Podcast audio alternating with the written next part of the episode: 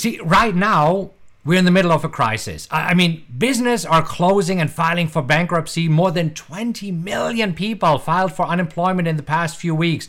We're all stuck at home and don't know when all of this will end. In short, it's easy to be frustrated and, and stressed and, and worried right now, right? So the key question is how can we be happier and less stressed? And that's what we're going to talk about in this video.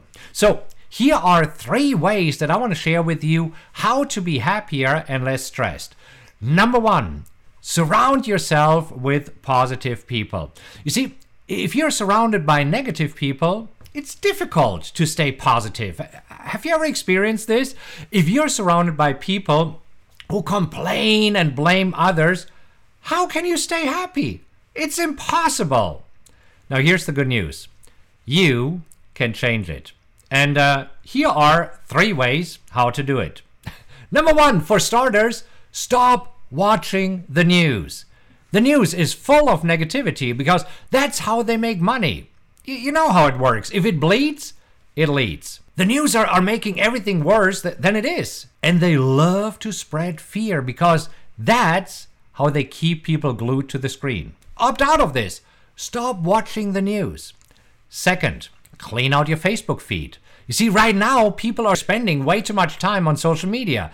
And some people use social media to complain about everything. Or, what I think is even worse, they're spreading news that are not even true. Here's a tip instead of blocking them or unfriending them, you can just snooze them for 30 days. Did you know this? So there's these three dots on the right side of their of their name. So you can snooze them for 30 days and this way you're still friends, but you don't see their posts for the next 30 days. And of course, if it gets too annoying, you can just unfriend them too. Anyhow, the third way to surround yourself with positive people is to choose who you hang out with.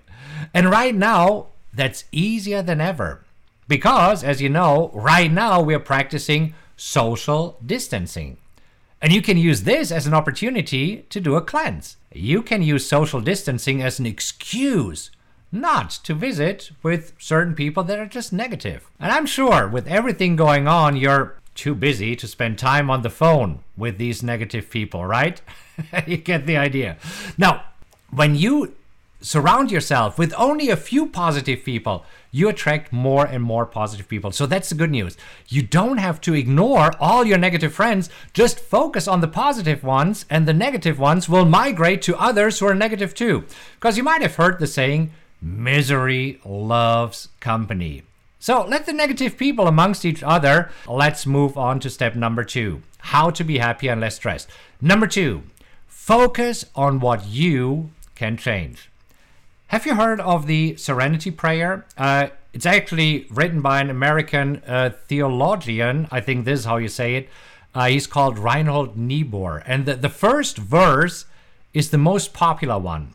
And I, I personally think it's the most powerful one. So here it is it says, Grant me the serenity to accept the things I cannot change, the courage to change the things I can, and the wisdom to know the difference. Isn't that powerful? Because if you focus on things that you can't change, you will be stressed. Because it, makes you feel powerless and that's stressful. You see, right now we're in the middle of the crisis. We can't change that people are getting sick. We can't change that businesses are closing and laying off people. We can't change that schools are closed and kids are struggling learning from home. But there are things that we can change, and that's step number three of how to be happier and less stressed. Step number three there's always a silver lining. Yes, I am an optimist. You know me by now. I like to look for the good in every situation. And trust me, sometimes it's not easy to see. Here's an example. Let, us say in this crisis, you got laid off. And right now, you need to look for a new job. That sucks. But is it really the worst that could have happened? Think about it. Were you really happy in your job or were you dragging it anyhow? Is there maybe a blessing in disguise that you're now forced to look for another job? Maybe it's something that you always wanted to do, look for another job, but never did because you were scared and maybe comfortable.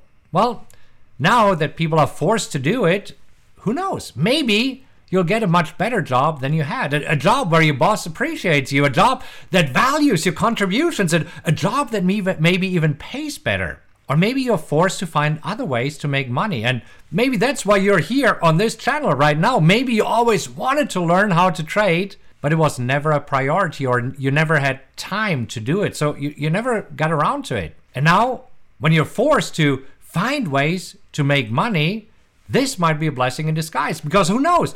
You might be really good at it and never have to work for somebody again. See, my point is yes, losing your job is stressful, but it might actually be a good thing.